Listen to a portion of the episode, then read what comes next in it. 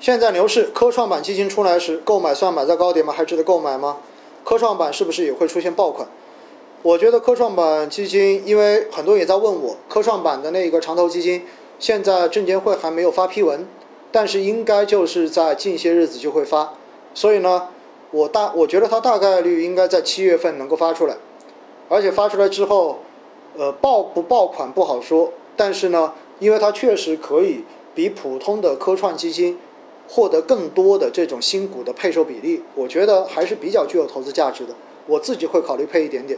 但是呢，这个仅仅是我自己的考虑哈，并不是说这个产品就一定会比其他产品长得更好一些，未必。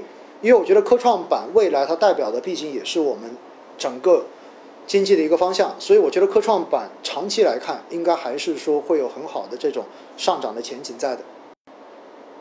请问红利指数基金跟高股息股票基金是否同质？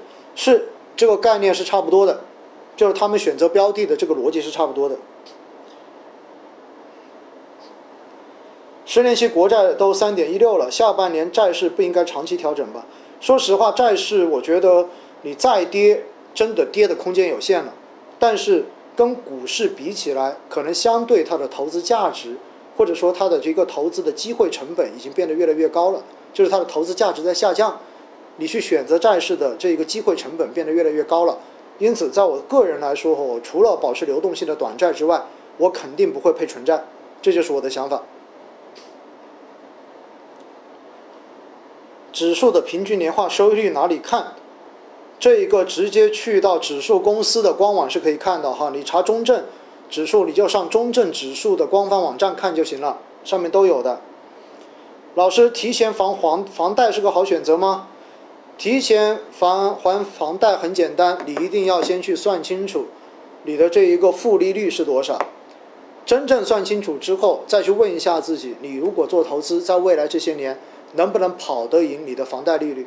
跑得赢，我觉得你就可以不还；跑不赢，我就建议你还是还掉吧。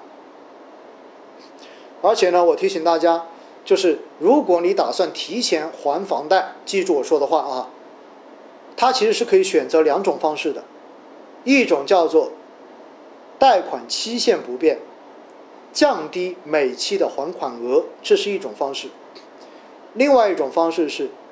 每期的还款额不变，但是缩短你的贷款期限。这两种方式，我建议大家选择后一种，也就是保持每期贷款额不变，但是尽可能快的缩短你的贷款期限。为什么？因为贷款是负利率，负利率最怕的就是期限长，所以期限越长。到最后，你所付出的利息这种翻倍效应就会来得越明显。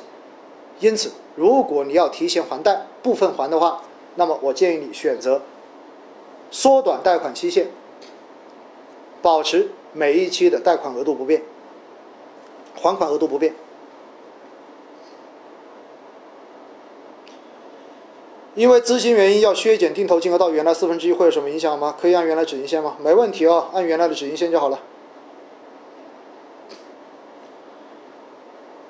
然后说做了止盈，我想把赎回的钱投到富国天惠里面，可以吗？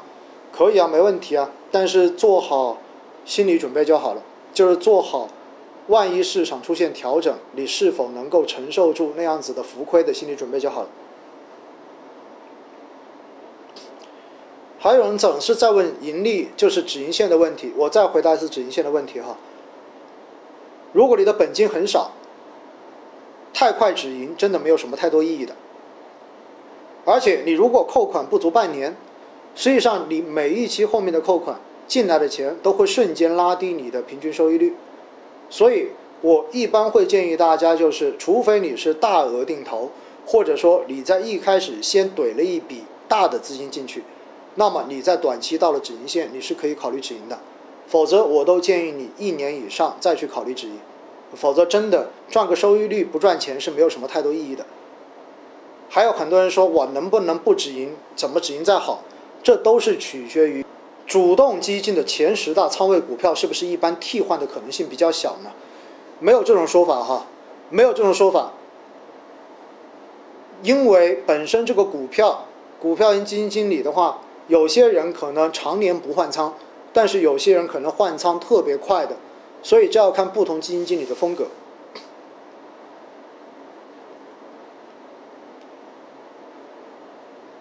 老师，现在是不是该转变思维，长期持有四千点以下买入没问题？我觉得不要不要这样子吧，不能够这样子想，而是说长期持有，如果你把维度放到三年到五年，甚至于更长时间，现在买入其实都没有问题，好不好？不要用某一个点位来作为一条线，而是用你的投资周期的长短来作为一条线。刚好看到银行指数盈利百分之八，还能继续持有吗？不知道，反正我不喜欢银行，因为银行的基本面我觉得一点都不好，就这么简单。哪怕它在过去这些天的话被资金爆炒上去了，我还是要告诉你，我自己就是不喜欢。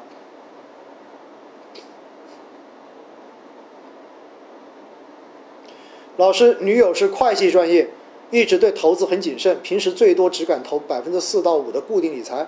怎样引导女女友相信股市投资呢？很简单，你让她看一看国债收益率的一个走势情况，然后再告诉她，如果未来买固定收益产品只有百分之三到百分之四，甚至只有百分之二到百分之三，而每年的 CPI 都在百分之三以上，那这个时候，他还要不要再去投这些固定理财产品？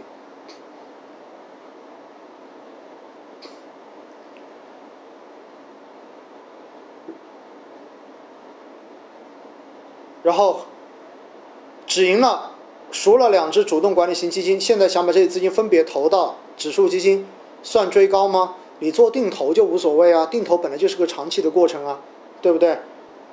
固收加的混合基，你肯定不能把固收加在混合型基金里面比啊。固收加你要比的话，你比如说你挑个偏债的这样子的混合基，你得把它跟偏债的混合基金比。而不能把它跟灵活配置以及偏股混合基来进行比较，所以这是要找细分类比较的，不能单纯跟混合基比啊。房贷利率四点零不算太高，还用改 LPR 吗？反正我觉得未来的利率大概率是往下走的，所以我建议你不管是多少的利率，你都应该选择跟 LPR，这就是我的个人看法。因为你现在百分之四四点零，你的这个利率确实很低，但是如果 LPR 继续往下调，你可以更低啊。老师，我听你的节目，关注中证五百 ETF 连接基金，本来想等它跌一点再上车，呵呵，定投不择时，这句话我每次都强调啊。老师好，你觉得创业板战略配售基金定开两年有否投有投资价值吗？我觉得有，因为它可以比普通的基金。获得更多的创业板公司的这一种配售，就是新股的 IPO 配售。